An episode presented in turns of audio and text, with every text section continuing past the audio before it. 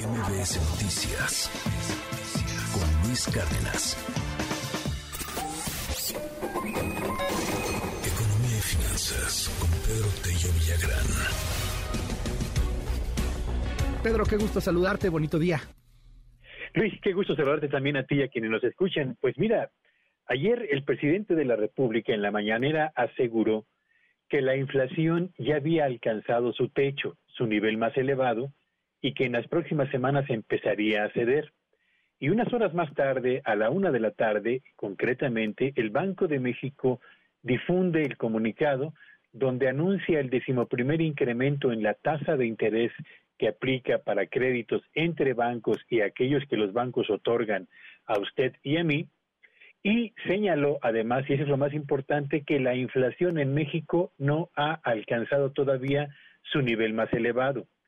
De hecho, el Banco de México lo que señaló es que el pronóstico que originalmente tenía, en el sentido de que los precios en México iban a alcanzar su mayor nivel en el tercer trimestre de este 2022, prácticamente se traslada ahora a la última parte de este año, al cuarto trimestre de 2022.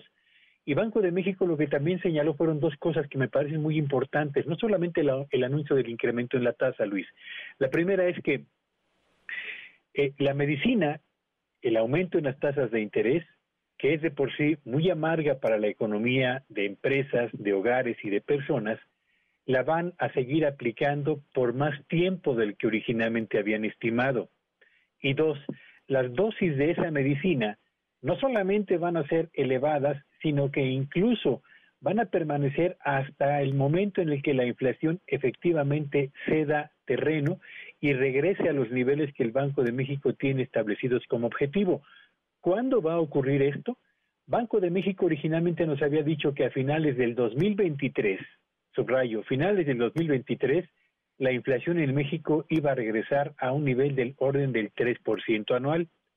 Ahora el Banco de México ha reconocido que regresar a inflación desde el 3% sucederá hasta el tercer trimestre del 2024, es decir, hasta el último tramo de la presente administración.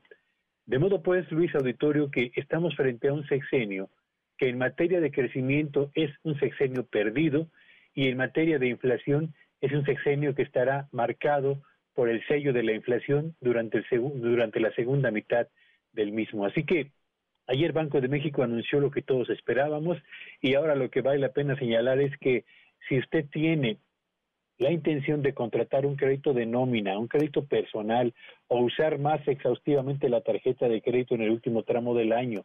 Si usted es un empresario y quiere contratar un financiamiento para ampliar su planta o renovar su maquinaria y su equipo, o si usted es el tesorero de un gobierno estatal, cuidado porque las tasas de interés ya están en un nivel elevado y todavía nos faltan dos incrementos más antes de que termine este año uno en noviembre y uno más en diciembre, Luis. Gracias, querido Pedro. Te mando un gran abrazo y te seguimos en tus redes. Sígueme en Twitter, en arroba Petello Villagrán y que tengan un espléndido fin de semana. MBS Noticias con Luis Cárdenas.